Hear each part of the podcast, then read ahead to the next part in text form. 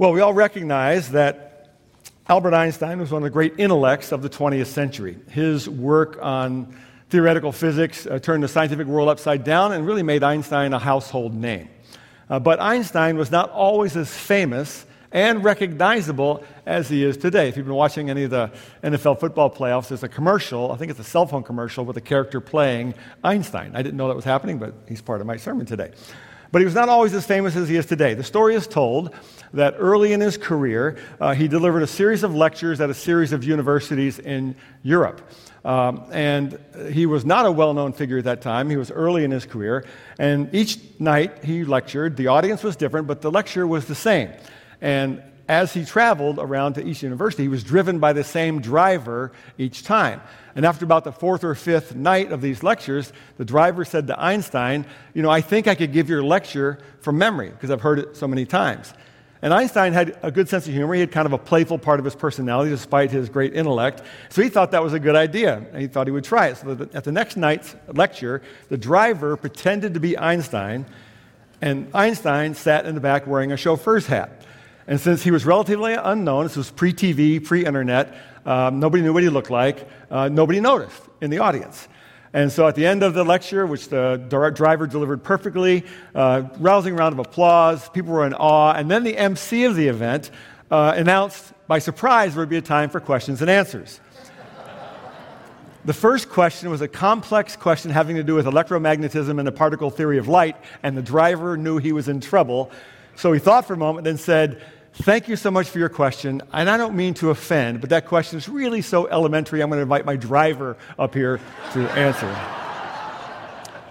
now, I don't know if that's a true story at all, probably apocryphal, but today uh, I feel a little bit like Einstein's driver. First, because I'm following uh, Dr. John Dixon, a world class scholar who preached to us last Sunday, and his introduction to Genesis uh, was terrific. In fact, if you didn't get a chance to listen to it, go to YouTube, find our channel, and listen to uh, John preach that message. It was terrific.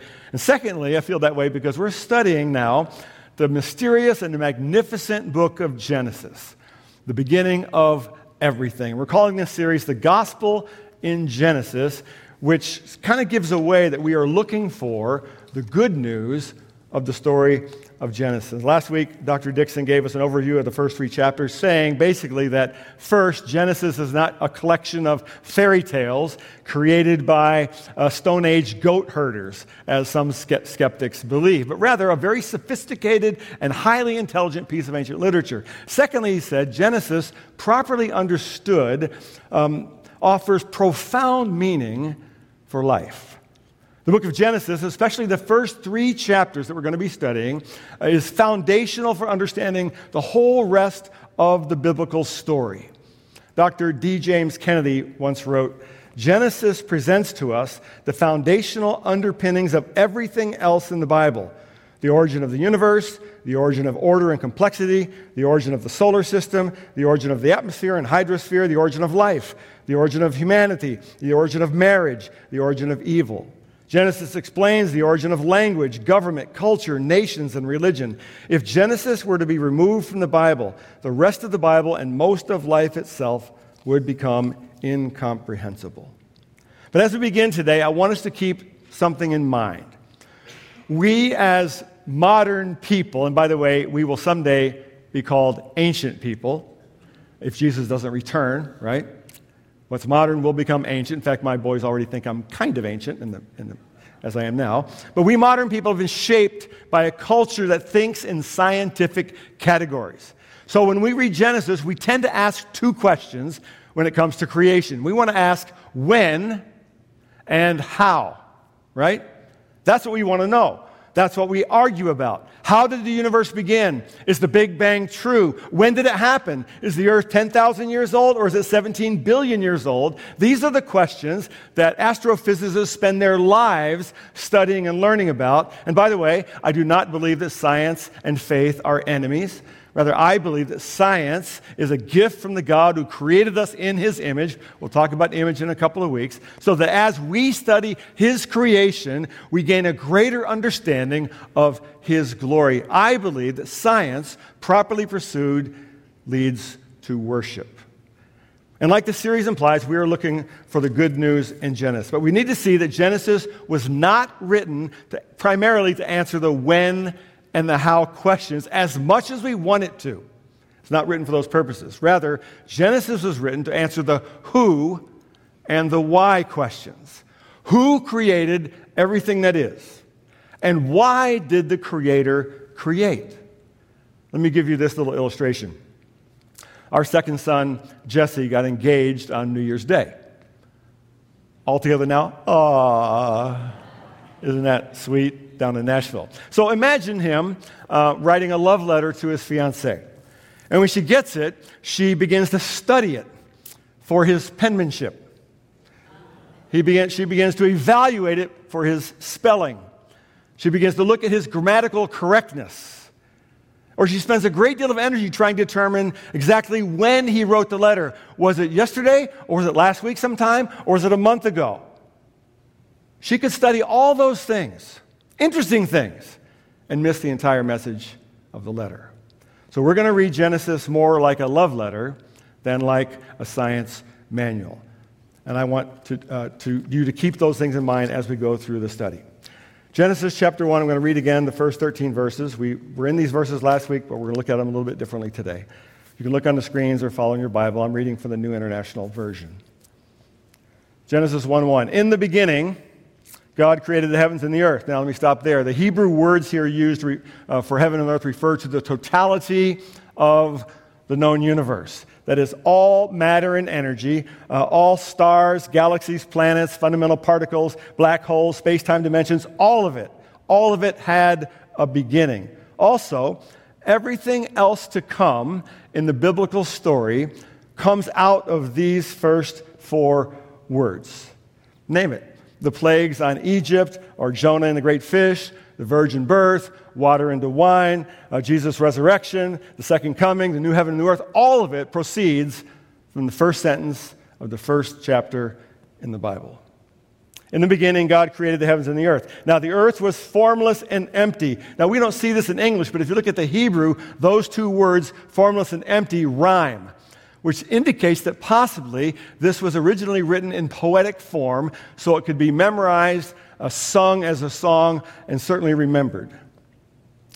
Darkness was over the surface of the deep, and the Spirit of God was hovering over the waters. And God said, Let there be light. And there was light. We're going to talk more about this next week, but this is actually a command. The Hebrew literally says, Light become. And this command occurs 10 times in the first chapter of Genesis. Verse 4 God saw that the light was good, and he separated the light from the darkness. God called the light day, and the darkness he called night. And there was evening and there was morning the first day. Another little side note the Hebrew tra- word translated day is yom. And it had a very flexible range of meaning in ancient Hebrew. It could mean the 12 hours in a day that are daylight, as opposed to nighttime. It could mean a 24 hour day period. It could also mean a period of time and age. And it's used this way when we talk about the day of the Lord, the day of judgment.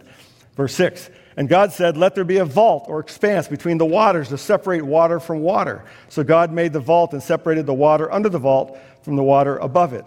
And it was so. God called the vault sky, and there was evening and there was morning the second day. And God said, Let the water under the sky be gathered into one place, and let the dry ground appear. And it was so. God called the dry ground land, and he gathered waters he called, and the waters he, gathered waters he called seas. And God saw that it was good. Then God said, Let the land produce vegetation, seed bearing plants, and trees on the land that bear fruit with seed in it according to their various kinds. Notice that phrase, according to their various kinds. We'll look at it more deeply next week. And it was so. The land produced vegetation, plants bearing seed according to their kinds, and trees bearing fruit with seed in it according to their kinds. And God saw that it was good, and there was evening, and there was morning, the third day. Now remember, our lens here is not when and how, but our lens is who and why.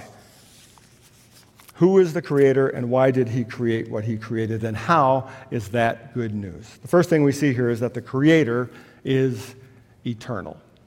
The creator is eternal. A number of years ago, uh, when our four boys were much younger, uh, I remember giving our older two boys Lego sets for Christmas. I think there were 350 piece Lego sets And they were about 10 and 12 years old. And um, a couple days after Christmas, I walked into their room and I saw sitting in the middle of their floor a fully assembled 350 piece Lego attack helicopter. Okay, when I saw that, what do you think I immediately assumed? Did I assume, for example, that the Lego helicopter had always been there? That it was eternal? Well, no, because our house was only two years old at the time. Would I assume that the, helico- uh, the, Lego helicopter was a result of random processes, that someone had left the window open all night, a mighty wind had rushed in and blown, and the, the pieces had bounced all around the room and finally came out fully assembled? No, I wouldn't have assumed that. But I would have, had, would have assumed, and so would you have, that the Lego helicopter was intentionally and painstakingly assembled, all 350 pieces of it in a specific order, in a specific way, by one of our older sons. Genesis 1 1 says, In the beginning, God created the heavens and the earth. These 10 words in English, only seven words in ancient Hebrew, tell us two main things about the Creator. First, the Creator is before all things. In the beginning, God created the heavens and the earth. Last week, Dr. Dixon pointed out that the ancient pagan world was full of all kinds of creation stories in the, all those surrounding pagan cultures. He spent a good bit of time on the Babylonian creation myth. But the Hebrew story is completely different and unique from all those stories. In the beginning, Elohim, that's the Hebrew word for God. It's kind of a generic word for a divine being. And Elohim would eventually reveal his personal name, Yahweh, to Moses I am that I am. This God existed outside of time. Elohim created time itself. In our call to worship, we read words from Psalm 90 today. Lord, you have been our dwelling place throughout all generations. Before the mountains were born, or you brought forth the whole world, from everlasting to everlasting, you are God. That's unique among the ancient peoples of the world. In John 17, Jesus himself says, Father, I want those you have given me to be with me where I am and to see my glory, the glory you have given me because you loved me before the creation of the world. In the beginning, God, Elohim, already was. The Creator is eternal. And that's the first answer to the question of who. The second one is the Creator is the source of all things. Not only is He before all things, He's the source of all things. In the beginning, God created the heavens and the earth. In Genesis, there are two words used for God's creative activity. The one here is bara in Hebrew, created, and it's used only of God in the Bible. Only God creates bara. And most scholars believe that that word is used to mean creates out of nothing, creates that which beforehand did not exist. The Latin phrase is ex nihilo. Only God creates ex nihilo. The other word used for to make is asa, and that's used both of God and of human beings who make things out of what was already created, out of stuff that already existed. So the fundamental question of the universe is where did everything come from? If we think of the Lego helicopter again, one question is who put these pieces together to build the helicopter? A whole nother question is where did the pieces come from? Where did the plastic come from? Where did the atoms come from that make up the plastic come from? This is a problem for modern science. It's the problem of modern science. Francis Crick, a British Nobel Prize winning molecular biologist and outspoken atheist, was actually one of the scientists credited with discovering the complex double helix nature of the DNA. Uh, he was a, a brilliant man. And speaking of the incredible complexity of DNA, Crick once said, An honest man, armed with all the knowledge available to us now, could only state that in some sense, the origin of life appears at the moment to be almost a miracle. So many are the conditions which would, ha- which would have had to have been satisfied to get it going. Later, this same man, Francis Crick, attempted to explain that miracle, the miracle of life, in a theory called directed panspermia, a theory that life on Earth was planted billions of years ago by an advanced, super intelligent alien civilization who came here by spaceships from a different planet. I'm not making that up. He wrote a book about it. That sounds a bit like faith to me. Does it to you? Even a third grader knows how to ask the next question, right? Where did the aliens come from? It's a problem for modern science. There are only two possibilities when it comes to the existence of the universe. One is it always was, the other is it had a beginning. Now, for most of us in this room, that's kind of a no brainer. We've never considered that it didn't have a beginning. However, for most of human history, that was the view that the universe just always was. Until guys like Einstein came along. He was actually a key figure in discovering that the universe is still expanding and using mathematics and extrapolating backward, figured out, therefore, it had to have a beginning. What Genesis tells us is that everything, all matter, and time itself had a beginning. And if it had a beginning, it had to have a beginner. And that beginner had to exist outside of time and matter. And this is unique in worldview. As Dr. Dixon pointed out last week, this was completely foreign to pagan mythology. It also flies in the face of modern day atheistic naturalism that tells us that the universe came into existence by random natural processes, impersonal processes, and therefore is absolutely meaningless. Now, a bit of a side note uh, we are fascinated by the two questions of when and how. When was the beginning? How did the beginning happen?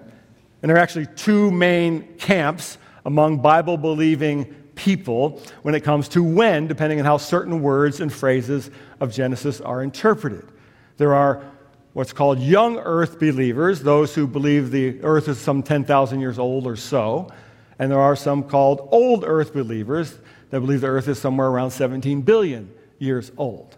Personally, uh, I lean toward the old earth side, but whether you are young earth or whether you're old earth, we're really on the same team. Uh, I agree with one Christian astrophysicist who said, Young earth believers and old earth believers are like two people sitting on either end of a canoe in a great ocean. However, those who don't believe the first four words of Genesis 1 1, in the beginning God, are in a completely different ocean.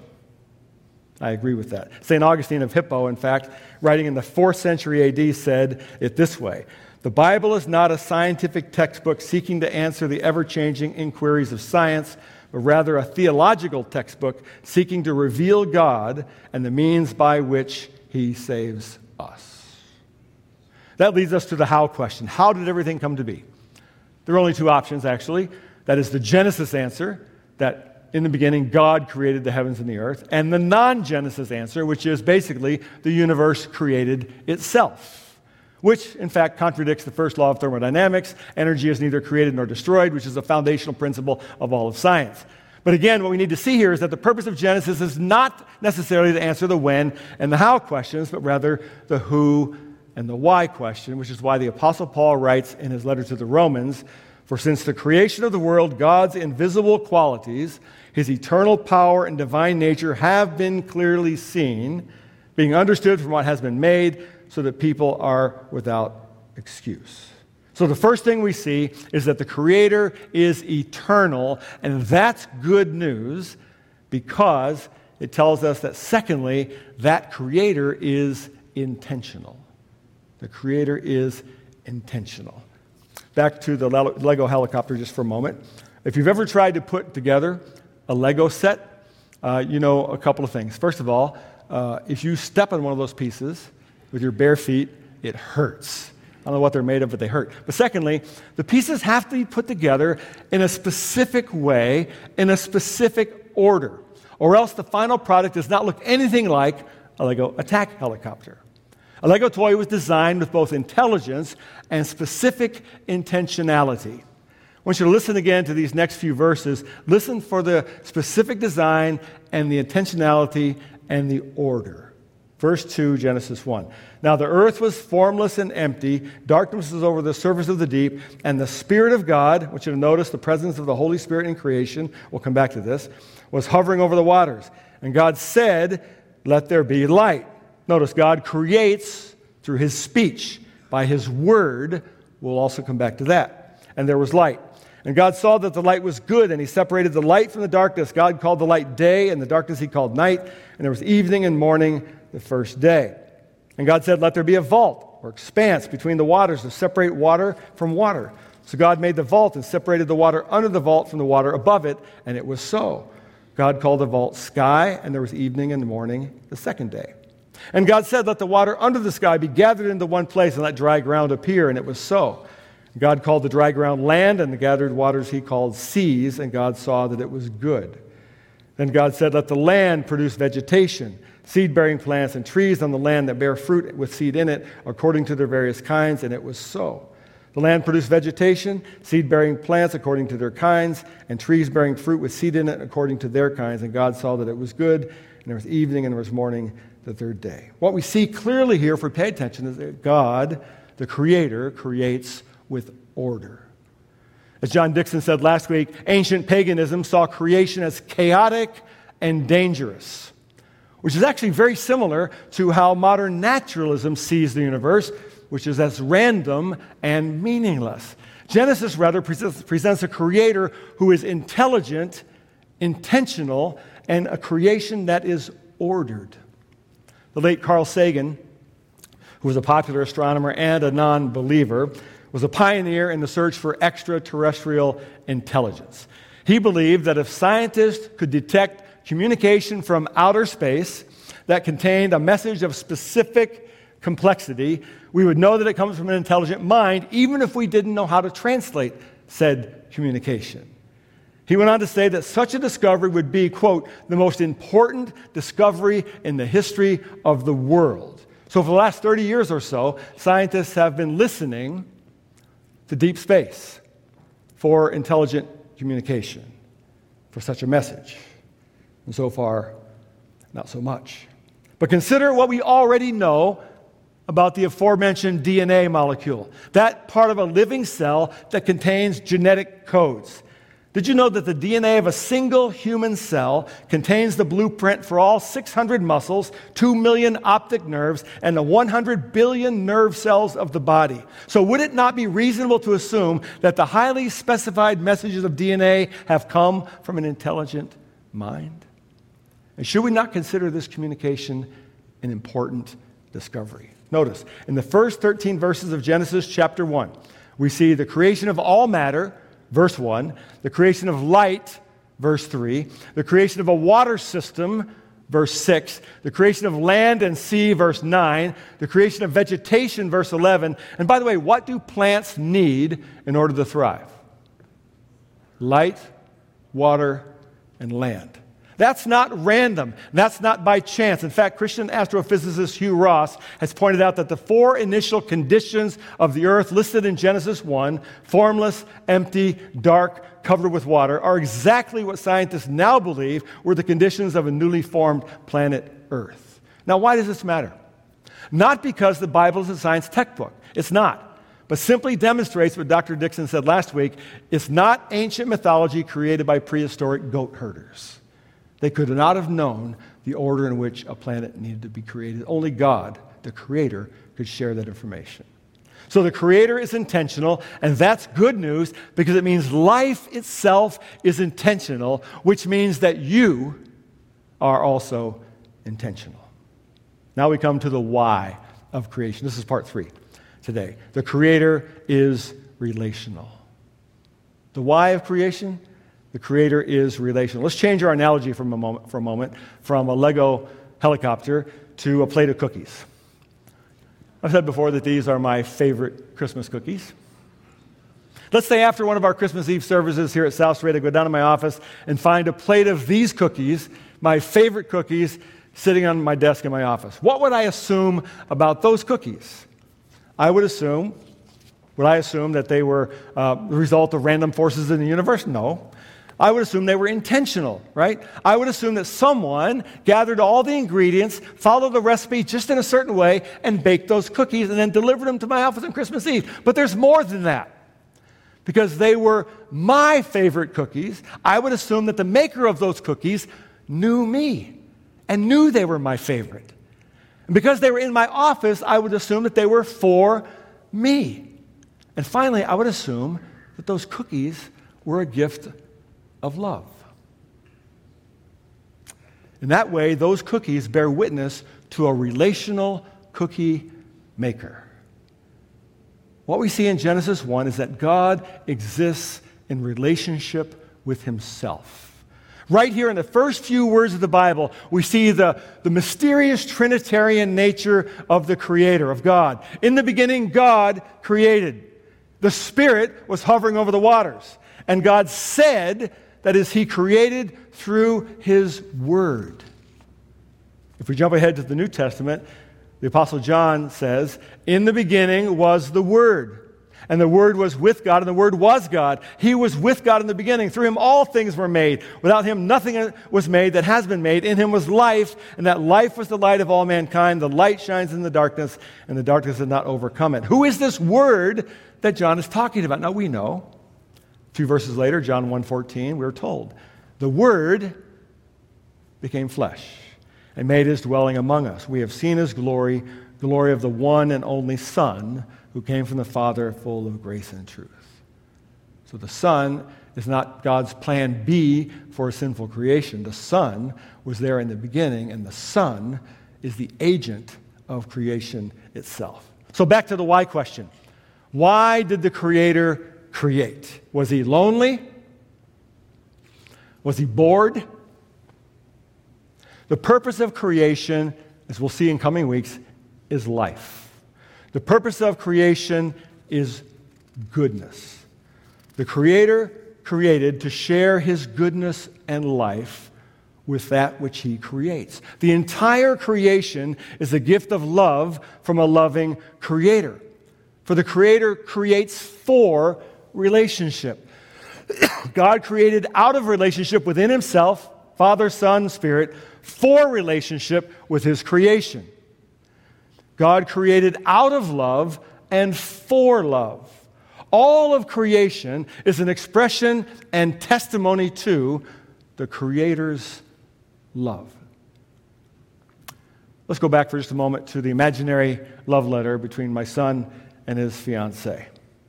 Let's imagine the letter is written in ink on paper. But the message isn't about the ink or the paper, is it?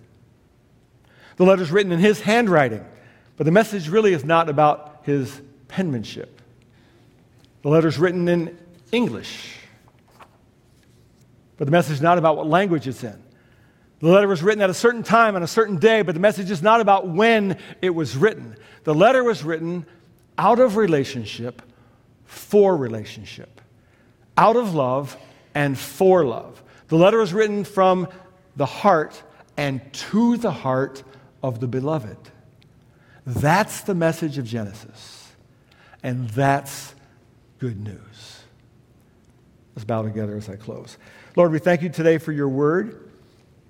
What can we say other than we stand in awe of the mystery, beauty, and power of what we read and see in the book we call Genesis?